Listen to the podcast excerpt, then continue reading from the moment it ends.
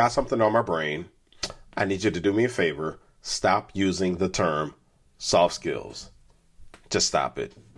I'll tell you why. The views and opinions expressed on For Our Edification do not necessarily reflect the views or opinions of the hosts, guests, or any entities with which we are affiliated. So check it out. I, I, I just got to get some off my brain right now. Um, I was at um, a workplace development forum.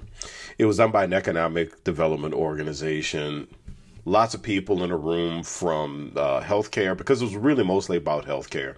Also, people from higher ed. And so we're all taking copious notes, listening to, um, you know, some really cool information about what's needed to fill the healthcare pipeline here in Louisiana. And um, that term came up soft skills. Soft skills came up I hate that term so much that in 2014, I wrote a piece called, get ready for this, Why I Hate the Term Soft Skills. So here's my thing, okay? Years and years ago, I was doing a talk at a university, and it was a talk about um, what students need to be successful in their careers. After the talk, uh, this dude walks up to me and he is saying, "Hey, you know that was really good talk. You did some really good information there, but uh, you know, you know, technical skills. I, am a business owner, and, tech, technical skills. That's what I look for all the time. But uh, you know, things like communication and and, and teamwork. You know, that's fluff. That's that, those are soft skills. I I don't care about that stuff." So I thought a few things uh, when he told me this first the first thing I thought was it must suck working for you. That's the first thing. The second thing, who in the world hired you to teach anybody? But the third thing I thought was, does this man actually think that soft skills means the absence of hard work? That's part of what I wrote in that piece uh, on LinkedIn in 2014. Because I, I, I think some people, I think some people have taken the word soft and they've done something with it that, that wasn't meant to be done. As a matter of fact, do you even know the origin of the term soft skills? This was an education for me.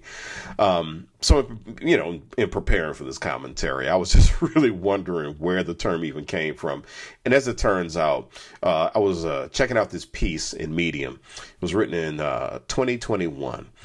And that piece traces the term soft skills back to the late 1960s, early 1970s in the Army, believe it or not. And the idea at the time was that you have these soldiers who mostly handle hard equipment, right?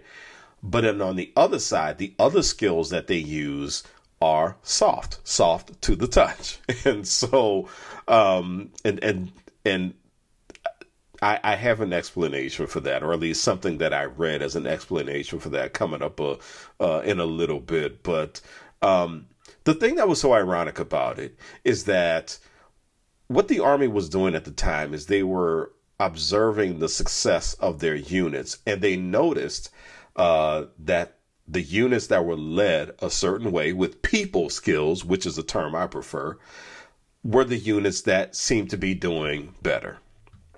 So it was determined back then that these people skills are critical for success. Ironically, at some point, though, as I said a, a couple of minutes ago, the term soft became problematic, right? So let's take a look at, at my world of, of, of marketing, communications, mass media.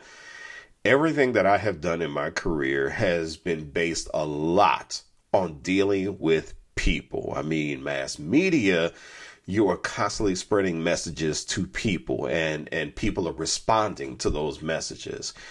Um, in, in PR, in communications, um, and also in marketing. Even though marketing is more of a business function, um, there's this part of marketing where you have to communicate your value proposition and, and you have to communicate the value of the product and, and your positioning and all of this good stuff. You communicate with people, you're going to get something back. So, what you have to learn how to do is you have to learn how to deal with people. Okay, Let's let's put a pin in that. There was another piece I ran across from 2020 from the National Career Development Association, um, and it was written by Anne Villiers, and I don't know if that's how she pronounces her last name, or Villiers but she wrote why we should stop using the term soft skills. You see a pattern here with these titles? Um, and one of the arguments that she made is that soft is a gender biased term. So you can see how, if you have somebody who is doing a job that deals a lot with people, I don't know, social work, um, um, uh, the arts. You know, when when you when you have these jobs that deal out with people, and someone from a very technical job comes along and says, "Well, you know, you have the soft skills necessary to deal with that situation." The way I hear that is something that's being minimized, and what that does to me is it, it makes me wonder if people are questioning the value of my identity as someone in this particular field. Because I, I have said this many times before. I said this on a previous episode in in a conversation with Joel that in in in, in marketing communications, a lot of people treat you like you are the arts and crafts shop. There's nothing wrong with arts and crafts, obviously, but the problem is is that when you have soft skills correlated with lack of rigor, or as I wrote in that piece in 2014, the absence of hard work, you feel judged, right? I mean that that's really what it comes down to. So so let's move forward. Now what? What do we do? So I got some suggestions for you, right? So the first one is this: stop using the term soft skills. Um, my preference is people skills. Um, Anne Villiers, uh, in in her piece, um, I put the two pronunciations together. You heard that. Um, in her piece, her suggestion was uh, the term social skills, which is very cool as well. Um, but the second thing is tie people skills directly into leadership skills as a critical element of leadership skills. So, three things to keep in mind here. All right. Three considerations I want you to make when it comes down to leadership. All right, and, and just hang with me for a second here. The first one is this. Um, leadership has changed over the course of time. It has changed a lot. A lot of people don't really realize this. You don't necessarily think about this, um, um, you know, intentionally a lot of times, unless you are somehow studying leadership or constantly observing leadership, which a lot of us do. But let's put this let's put this into words. Let's give this a language. I have two textbooks uh, from my graduate program that I, I really love. Uh, the first one is Gayle Avery's Understanding Leadership. The other one is Leadership Theory, Application, and Skill Development by Robert Lussier and Christopher Achua. Avery took a look at how the paradigm of leadership has changed over time, and she marked four paradigms of leadership. So the first one is classical. Classical leadership focuses almost solely on the leader.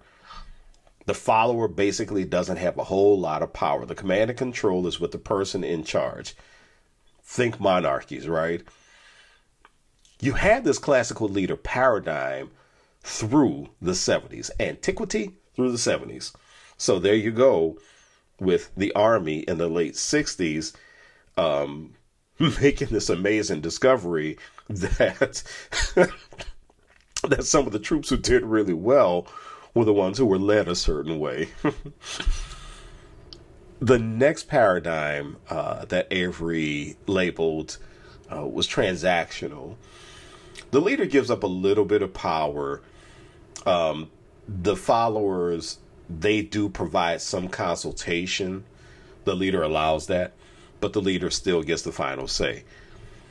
Yeah, she had that one the 70s through about the mid 80s. And then the mid 80s through 2000, visionary leadership. And so, with the visionary leadership paradigm, something that we're mostly familiar with, obviously, followers have a lot more say, they have some buy in. Um, the leader is more collaborative in this case, but the leader is still the key player, right? And so this is when we talk about leaders who, you know, they give a vision, but what it is is that they have this in group that they have who will help carry out the vision, and the leader is still the main figurehead. Let's enter the millennium, the new millennium, 2000 through right now. Avery um, has discovered, or at least she has uh, developed this idea of an organic paradigm of leadership. This one, I imagine, is hard probably for baby boomers, Gen Xers like me, and maybe even some millennials to really, really buy into because with this one, this is going to sound strange, but there is no leader. And with this one, uh, there's mutual decision making. Uh, the leader, the leadership uh, responsibility is really distributed among people. So you either don't have leaders or you have many leaders in the pack. And so, what I think happened here, as far as this this change in leadership uh, over the course of time, is that it has all been a byproduct of diversity and how much more diversity has been recognized in communities and in organizations. If you're going to lead in a diverse, diverse environment, that takes an incredible level of people skills. So thanks for hanging with me with that first point. Okay, here's the second point. The second consideration I want you to make about tying people skills directly into leadership is um, a leadership theory called the leader member exchange theory. Now, this actually is something that uh, I really like reading about uh, from the Lussier uh, Achua text. And so this focuses on the quality of exchange relationships between leaders and followers. So when you have these high quality exchanges, what that means is uh, you have trust and there is this element of likability between the leaders and the followers, right? But then you have these low quality exchanges. And the low quality exchanges are basically people saying, you know what, I'm going to do what I'm obligated to do, and that's it. I'm only going to do what the contract requires that I do, and and then that's it. That's it. They, there's no. They, they may not trust you. They may not even like you. They're just going to do what they got to do. What that means, though, is that the followers play a pretty distinct role as well. And so you have this element called followership and there are these different types of followers, and they behave based on also based on the quality of the exchanges that they have with uh, the leader. So, looking at this theory alone, looking at the fact that you even have this and other leadership theories that are called contingencies theories, contingency theories, meaning that the leadership is contingent on what happens with followers, then yes, then again, we have this element of people that's very heavy when it comes to leadership. Okay, final consideration. The final consideration is um, we we have to take a look at how effective leadership is even described today. So I, I took a look at about 15 different articles and commentaries about what it takes to be an effective leader.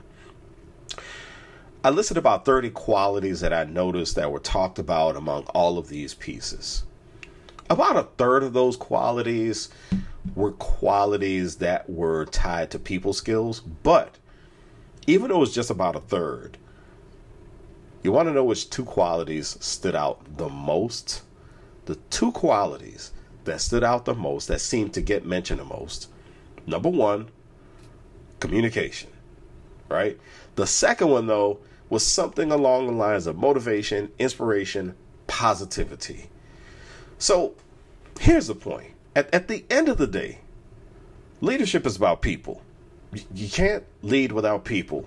It's not like you're going to lead rocks or something, or you could try, but it's going to be pretty hard because rocks are hard to talk to.